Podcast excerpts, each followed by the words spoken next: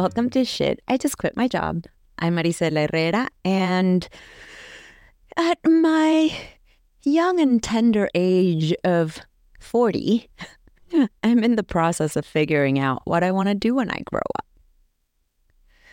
I'm still convinced that the messy middle, so this time in between what you were so, so sure of and what you can't even tell yet is going to be your next big thing. This time that I personally feel like I'm navigating the messy middle is a really hard place to be. You know, it can be lonely and it certainly is scary and it's full of ups and downs. And one day you're thinking you have it figured out and you're ready to roll and go all in.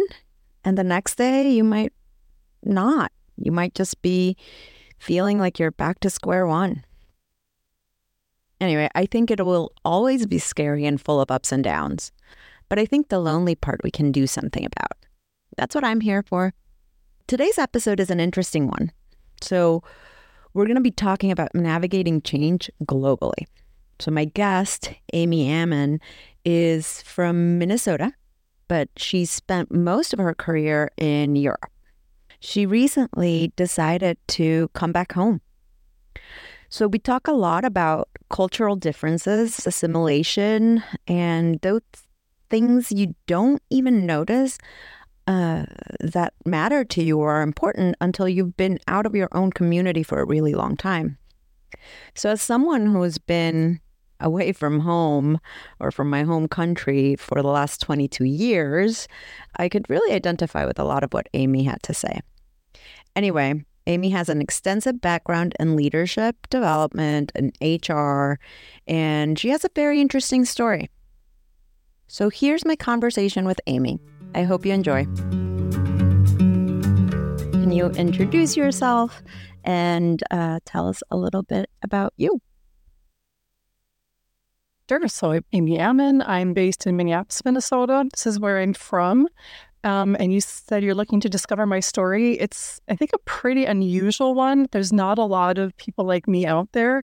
I was living in Europe for 20 years. I lived overseas probably most of my adult life, and most of my professional life um, outside of my passport country, my country of birth. I wasn't an expat. I wasn't sent over. I just moved on my own, but I wasn't a global digital nomad. I didn't exist when I went, you know, years ago, and um, worked in various cultures and and oftentimes in uh, I speak German. So I worked in German. Professional background is I was working in um, mostly large global companies in human resources, talent, and organizational development. So I was working with uh, managing leadership development programs, career and succession planning, culture change, all of those things that companies need to really make sure that their people are in a good position and able to make the goals of the organization happen. So I'm, I'm back in the States. I've been back in about two years and I'm still in culture shock. So that's part of the, I think, part of the process why we're talking today about the change and um, quitting and doing things differently. I'm very curious. What made you go to Europe in the first place?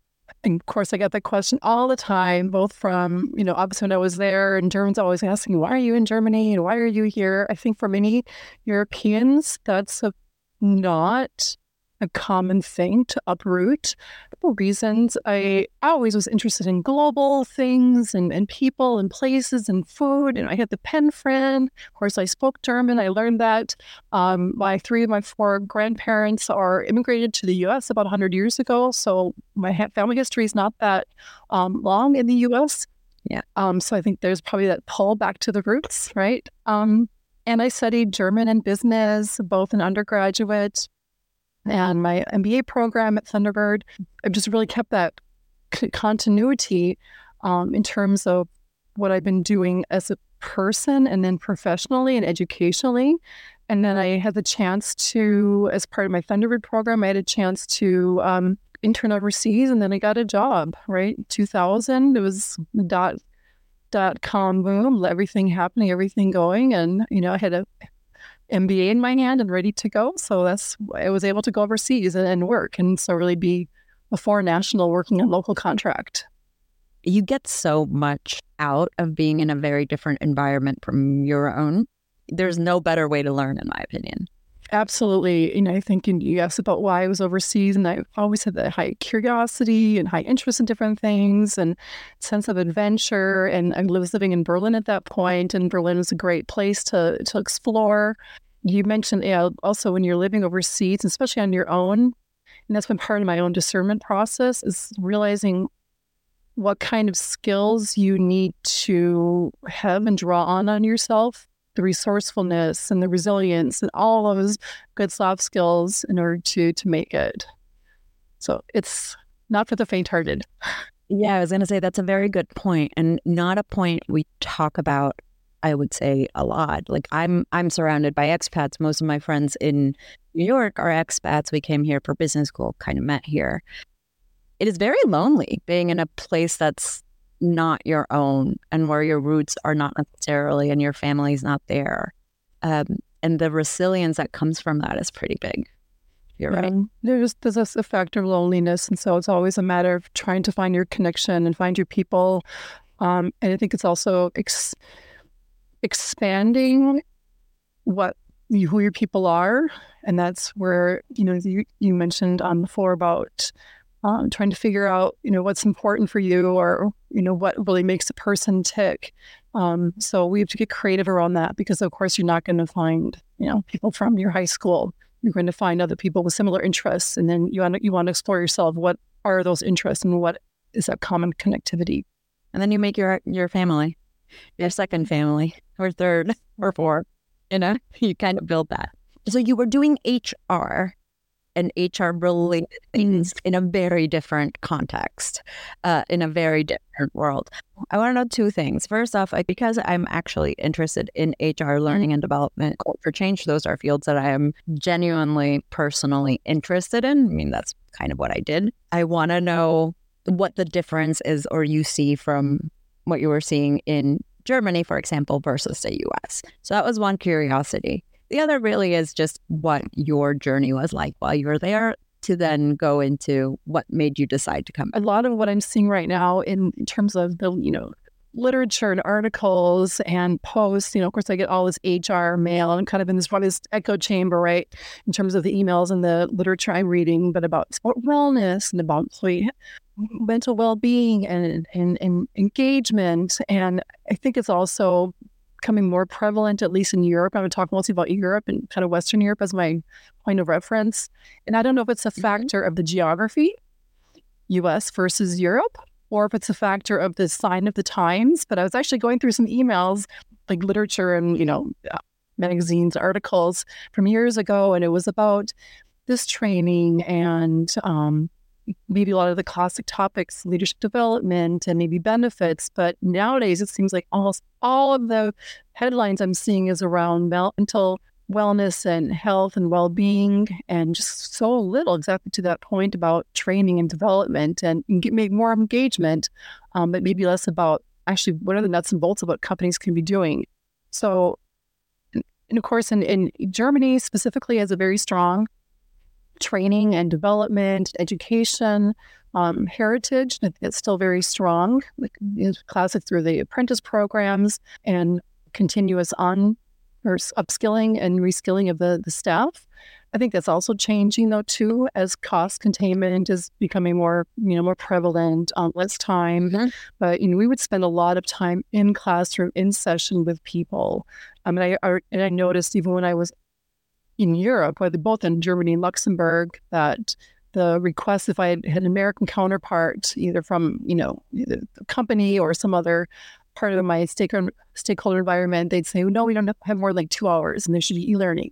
So really, I really noticed the the trend toward e-learning and shorter content in terms of like absolute learning as you know the most specific activity was already much further ahead and much shorter and more condensed in the states versus Europe, where we'd still spend time having longer discussions, getting together in person, face to face. That's shifting over there as well in terms of another topic you asked about being in HR, which again yeah, is a really big topic. Of course, I started in leadership development, um, organizational development, and a generalist in that area what is, is oftentimes an HR specialty. And I was thinking about that my ability to be part of the larger HR team. And I'm really curious. I was not, you know, doing a lot of hiring and labor law and working with local benefits. I mean, partially, of course, you know, I work for larger companies where those roles were more discreet. And so I was in my area, but it was really hard to break into as a non native speaker, someone who didn't go to school there, someone who didn't um, grow up in that system. So it would have been a bigger jump to work in, let's say, the core HR areas, which I have now done since I've been back in the States. I was in that kind of echo chamber too. Everything I got was about DIB. It was about our culture change. It was about all of these things of how do you make a better workplace. And I also noticed a very much increase in well-being, uh, mental health, and um, avoidance or improvement uh, when it comes to burnout, which I think it's incredibly important. Honestly, I mean, I, I I'm very open. I was burnt out. That was one of the reasons I left.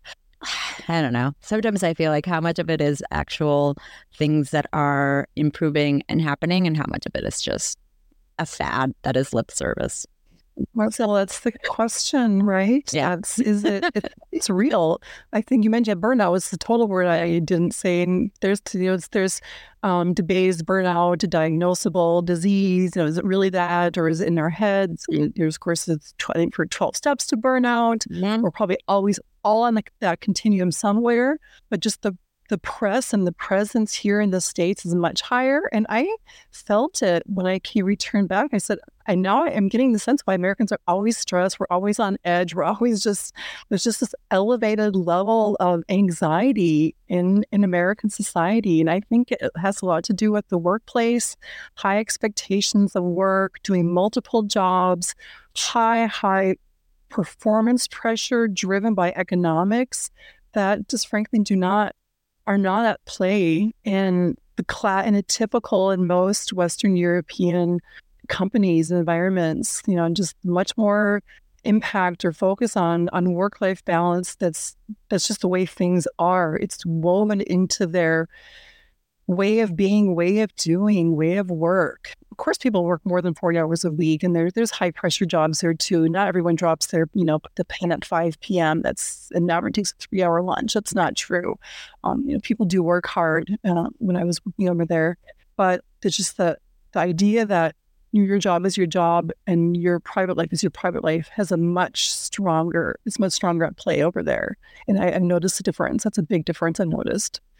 And that's important. I mean, here I think you, or I felt at least, like your job is you. like it just, it, there's no separation almost. And I would say after COVID, probably more so because you're working from home and you're fully immersed and it just, it is yeah. one big mess. Easy for things just to kind of blend in and bleed together. A lot of talk about DIB. And again, I, that's just not, I was not, of course, the high profile topic that wasn't the topic du jour, right? Again, looking at my emails and, you know, email newsletters from years ago, that was not really a topic. But I also think, wow, and that's the, that's the thing where can I say this? But I will. You know, I was excluded because I was not the local nationality. I was excluded because I did was not a native speaker. My accent was made fun of. I was not hired because I was an American. I remember one recruiter responding back to, you know, to me from the the company I interviewed with. He said, "Put me forth for a job as you know whatever, probably talent management or OD, whatever it was." And interesting, you know, obviously German multinational, not a huge, huge organization, but fairly large, obviously big enough to have this role.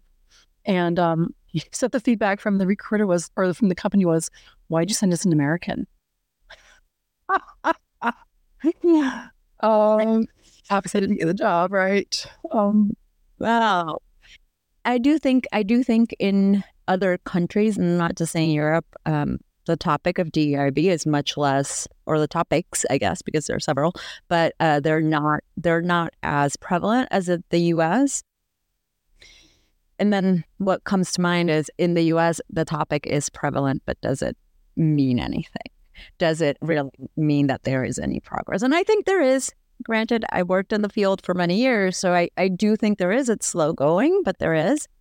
Um, and at least we're talking about it. But in many, many other countries, I feel it when I go to El Salvador or when I see my family. It's very different conversation. Very, very different. Yeah. What made you want to come back? I was in Luxembourg. It was an interesting time to be there. Much different feel than in Germany. Not as many large multinationals. Um, it's a pretty narrow industry based, just with mostly financial professional services, European Union um, institutions. And um, it's funny, actually, my last role was, you know, restructured out. And actually, um, part of my role was performance management, you know, supporting, contributing to that restructuring. Um, there was COVID that didn't help. That wasn't the driver.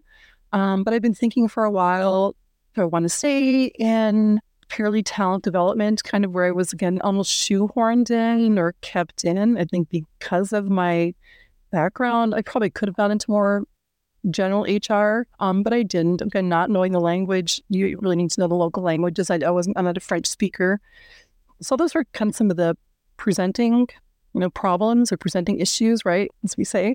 Um, and then I started digging deeper, you know. So I'm a coach and did my self coaching and used all the techniques on myself, thinking, Amy, what's going on here? What's your strengths? What's your interests? What do you want to do? And I realized that um, I think I was ready for the change and to make a change. And the ways that my interests were being expressed by, you know, traveling a lot, being different places, working with different cultures, working with and getting big meaty problems at work that I could live that and do that or fulfill those interests in a different form and fashion and in a different place too. So it wasn't place bound. So that was already a big release mm-hmm. in terms of I didn't need to be there. Um, you know, and also talking to other friends who had returned from Europe and, and gone back and, you know, said, you're young enough, you can always make that the change. So um, I did. And I, I miss family. Going back to that part of the conversation, you know, even though I had my, I love my friends, always foreign family, um, you know, the expat, especially the expat scene, which I really didn't always feel myself part of because I was on local contract. I was not seconded over. Um, they, they go, you know, they come and go, right? And I thought I kind of miss my family here, even though there's not a lot of direct family here in Minnesota, but still, at least we're within the same continent, right? And missing, you know, parents are gone, but then still missing seeing my my nephews, my family grow up. I want to be closer to that. I want to be closer to my friends. I really wanted to go and really be included. And people can say, I want to be part of my community. People can say, well, Amy, you can do that too. Well, I couldn't vote right? You can never vote. You, it's hard to be part of your local whatever club. You can be, but again, you need a language. And again, we love my Europeans, but it's not quite as easy always to get involved in those things. But I was, I, you know, I had my friends, I did that, but still it wasn't quite the same as I bought a house, right? I bought a house in Minneapolis. I'm I met the mayor of my city. I I became a polling judge. I'm involved in a lot of local networks here, um, which and meeting people face to face and just really being part of the community is so important to me. And I guess I met speaking my own language all the time and not worrying about being asked, where are you from? And what's your accent? And why are you here? Right. That's gone. And people get to know me for me and not for me as the foreigner. So those are, that's a, a lot of the factors that um, kind of drove me back toward to be a place where I am part and I really can be naturally included. I have so many questions and so many comments because I identify so much with some of the things, a lot of what you said. One of the first things you said was, you can't vote. And like, yeah, you underestimate that. I've lived in the US for 13 years. I can't vote. Don't think I'll be able to vote ever. I guess when I become a citizen eventually, who knows when for someone who has been very much politically active and is cares about things, it's a big deal to be able to yeah. anything.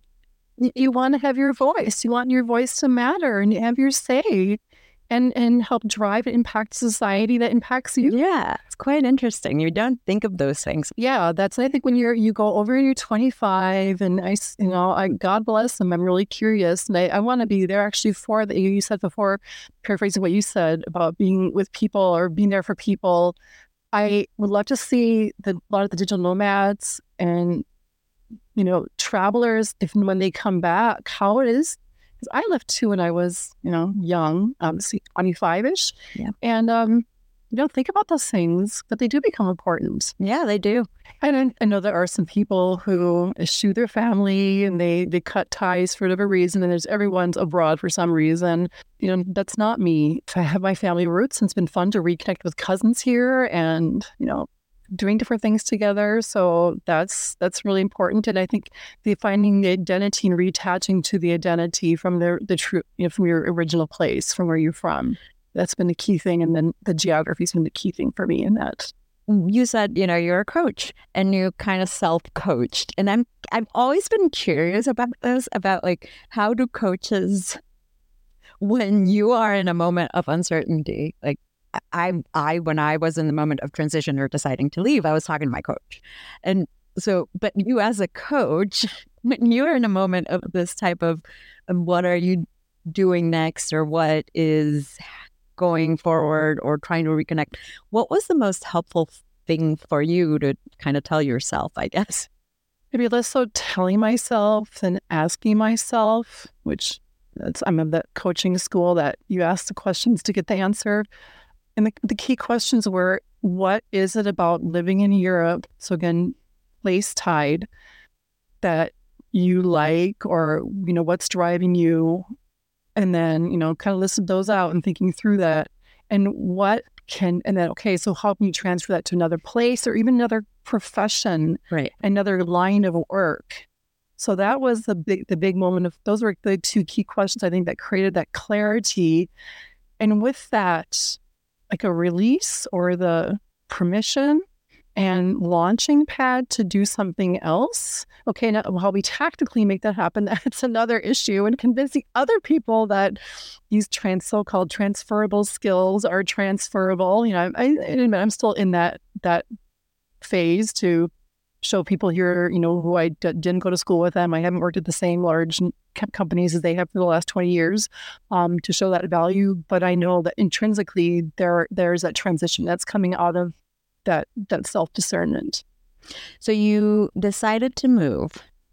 Guessing you left your the work that you were doing, your job, or did you transfer with the same company? No, no. The that would so that job was was restructured out. Forty percent restructuring was kind of a lot of math. Yep. Yeah, it was it was pretty tough also to do that in Europe. Forty percent is a lot. Yeah, yeah. And then during COVID, so I just said, what do I do next? Do I want to continue looking in Europe? Do I want to go back to Germany? Germany's changed a lot too since 2014 um, for variety of reasons, and you know a lot of Brexit and a lot of immigrants, and just also its own social issues, change of government. Then the question: Do I want to remain the foreigner, right? Always the outsider? And I thought, no. Well, I'm still an outsider here, right? That's an issue you realize as well, but more more my own voice. Uh, so I terminated my apartment lease. I found a moving company, sold or got rid of most of my stuff, packed everything up that would fit into someone's walk in closet, and shipped myself over. And um, my brother was very kind and took me and let me live with him. So I came back unemployed, uninsured, and uh, basically largely homeless, right? So I'm lucky I had at least a, a family and a physical place to land. It is a lot of uncertainty if you're coming in with different country, no job, you said unemployed, uninsured. Skills, and what I would say is, you know, learning and development and that leadership development, which is very, it's very transferable, but it's very different from place to place. I would say how it's tackled. I know you're still in the throes of it, which is mm-hmm. interesting mm-hmm. to be talking to someone who is still in the throes of it. How did you deal with that uncertainty as you as you first got here and were like, oh, now what? everything's veiled in culture shock, right? And I'd come back, I was almost every year to the States. It was always vacation. It was always a short time. I could go back home to Europe. And now I'm here.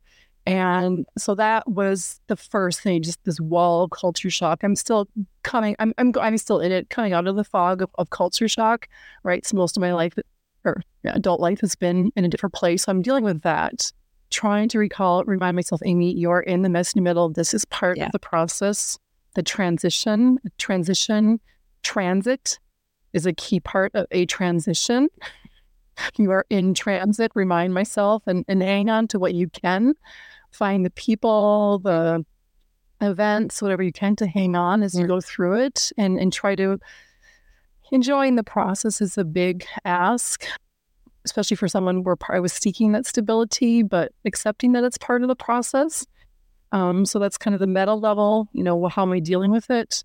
Of course, being resourceful, just reaching out and meeting people and finding the resources that I needed and being open to different things and partially making that transition.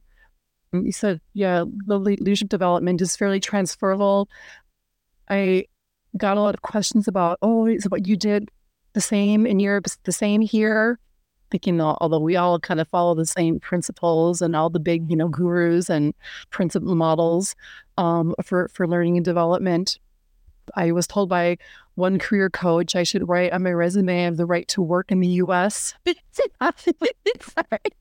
yeah, yeah, that was that threw me for a loop. So I'm a I'm an tax paying American for the last twenty years, blue passport, because of course Americans have to pay taxes no matter where yep. you work, you where you live or earn your money in the world. But then again, my resume just read not here, not here, not here, not here, right, not here. You had to connect that. I can't change that. But what I have been doing is changing some of the verbiage around how I position myself, making sure that, and of course, obviously in HR, in every industry or every functional area, you know, job titles change. So updating those, you know, so it's reflective what's current and relevant and still true, but um, has this may need some more is more digestible for the average American reader. But also then I think the biggest thing getting to kind of where I'm at now and where I'm going is go, taking a job that is much more HR. It's going back to the, going to more HR operations, which actually I really like because I'm a analytical, critical thinker. I'm a process person. My idea is to get things set up so there's a process and is scalable and sustainable, so we actually can focus our time and energy on the juicy things. Um, and um, also, I like to do things right. I think you know, obviously, I was a documented worker overseas, and um, so I understand the importance of compliance and doing things correct. I also, a lot of my early career was flavored by, you know, the Enron scandal and seeing the impact of non-compliance oh, yeah. and unethical leadership. And that really, that holds true to me that I really want to ensure that we're, we're doing things eth- ethically. There's legal and there's ethical. Let's try to be legal and do things that are good and right. So I'm going into HR, um, a lot of finance, building on my MBA. And actually, I'm moving more into HR, so general HR roles, which I'm really enjoying, but really can build on my, you know, talent and leadership and org development. Yeah, so it's really been, you know, not a full pivot, but definitely the transition into a new to new roles and new identity. How did you kind of make that decision of you're not going to go straight for the same thing in a different spot like mm-hmm. something that's a little bit more a little different, I guess. Yeah.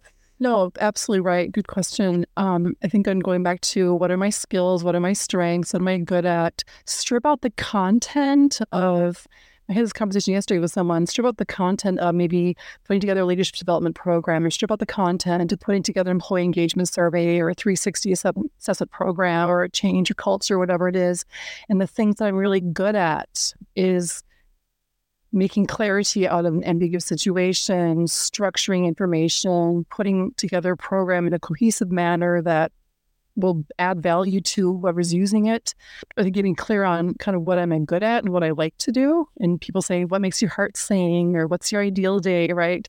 Um, so that was a lot of the clarity um, that I needed to get to to realize why I didn't need to go back in the same job content area.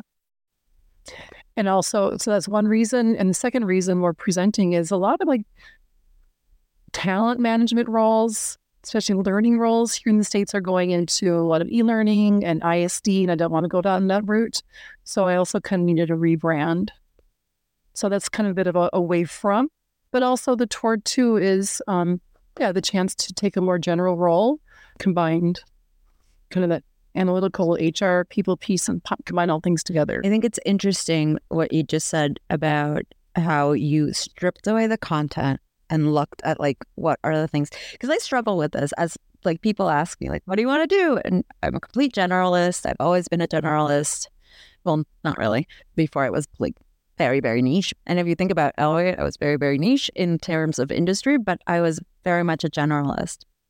And sometimes I wonder how do you position things that are going to be fitting to other places. And what you said really resonates, which is strip away the content, strip away like the actual what you're talking about and what is it underneath that you actually did. Yeah. It's harder.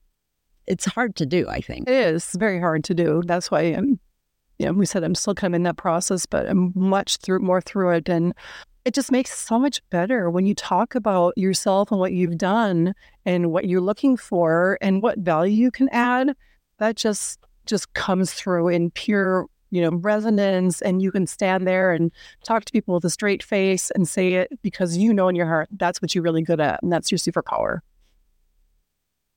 Is there a, qu- a specific question you asked yourself like trying to get to the bottom of it or like trying to strip away things not a question per se. It's a good question. I think releasing myself from the need to be like everyone else or say I've done these same things. Again, that's all kind of presenting problems or um, content and the dressing to free myself to look at, okay, Amy, what are you good at? And what do you like to do? And and reflecting back on what people have said, how I've been useful or you know help them out. Mm. Mm. So whether to not saying I've done you know five years of employee relations or you know proven demonstrated experience in this right. right as the job description reads. And actually, I'm at the point where I'm looking for a job. I'm looking for a place where I can add value, and we're looking for companies and organizations that need help and want support. So I'm actually doing some consulting now and I'm looking. So that's one thing. I'm moving more to the consulting. I think it's a point of where I'm at in my career, in my life, me going back to stripping away from content, saying I do X or I, I am an X, right? Saying I do this. And this is how mm-hmm. I can help you. And most companies, a lot of companies might have this issue. Um, and I can work with them now in a way in, in projects um, go in and just look at what's going on and help them out. So I'm enjoying that. Um, it gets me the diversity, gets me the, the learning, all the things I like, it gets me the meaty challenges and the critical thinking, all things I'm good at, I can do. So actually, I'm, I'm really pursuing more consultative kind of work now. That makes sense. I'm I'm I'm also thinking about that kind of what does that mean? Because I am like it is a diversity of challenges and a diversity of things that you're doing that yeah. make things interesting. Absolutely. Um, and keeps you on your toes. and another thing I want to do too is I'm doing it for a little bit, but really you want to gear up more now. And you talked about when you're going through this transition, you wind up reconnecting with people from before earlier times. I'm coaching people and trying to find more people similar to me. Maybe not everyone has 20 years background, but I want to be the coach that I was looking for when I came back. Um, not so much like how to find a job. You know, there's a lot of people are better at the mechanics of a job search process, but that identity discernment, mm-hmm. understanding who am I and how do I show up in this new culture? I'm from this one culture, I'm to another culture. I'm working in this, either finding a job or working in this culture, and how can I be successful in this new place and remaining as true to myself as necessary and going back and, and finding out what is that true to myself. We think it presents itself in one way, but actually what we think even about ourselves can be can show up differently and helping people understand that to be successful that you don't have to go native but you shouldn't probably stay fully in your own culture because you might be excluded you might be looked at weird you might not get promoted you might not get the juicy jobs right but i know there is especially in our globalizing and increasingly remote and interconnected world, places for people to work cross borders and be successful uh, and help them out. And that's what, what I can do. I can bring in my own personal experience and I can bring in my own my experience as a career developer, right, internally. So that's really another pursuit I'm, I'm really, really working on. I think there's a lot of people that, that could use that help I talk a lot about self awareness with people because you really have to know yourself to know what you want and to know where to go and how to present yourself and all these things. But we never, we're all, we always say, like, you need to know, you you know, that self discovery. You need to do that. You need to know yourself. Like, how? you know? You do. And I think when you layer on the, oh, you're an American or you're an Indian, you lay on your cultural. Veil or cultural background. That's hard sometimes to determine hmm, am, I, am I the culture or is this me, the person? What is it? And I'm in this new culture and should I be American? I'm, you know, say I'm Indian working in America or, oh, what should I be and do? And that, that help unravel what is it about the culture and the place, right? We talked about that versus who am I as a person, what I'm really good at? And now, now trying to make the new and put myself in, in the best light in the new context. So that the culture element is really something that is different. And when you're coming from different cultures, different languages, different contexts, you have to factor that in as well. And I don't think most career coaches really do that because it's not most people's issue. So I know I'm not a, I'm not, you know, I definitely like I was niche in Europe and I was very unique. I'm very unique here, but there's probably other people like me and like you, you know, I, I'm, I can certainly, I know a lot of them. So like, it is very, it is right. a thing.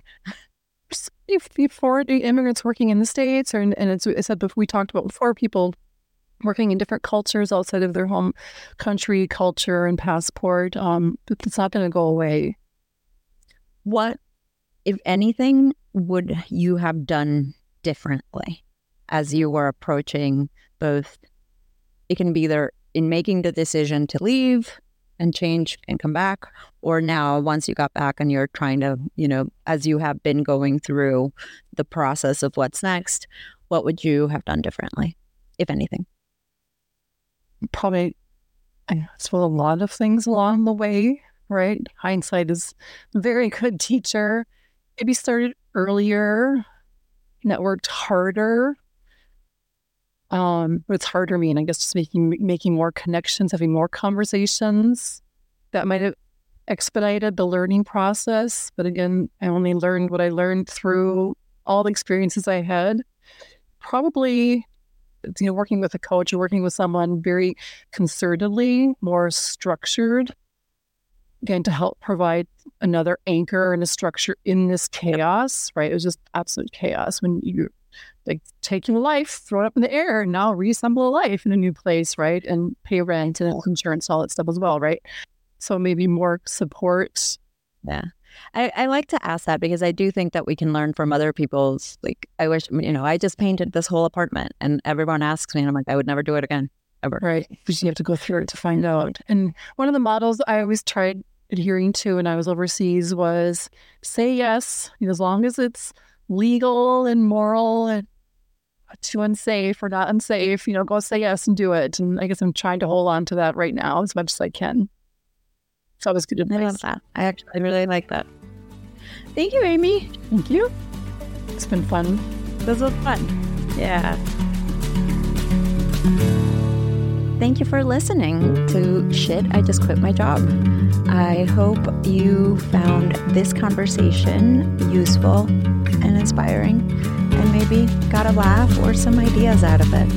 If you like the show, please rate, review, and subscribe. It means the world to me please share with your friends.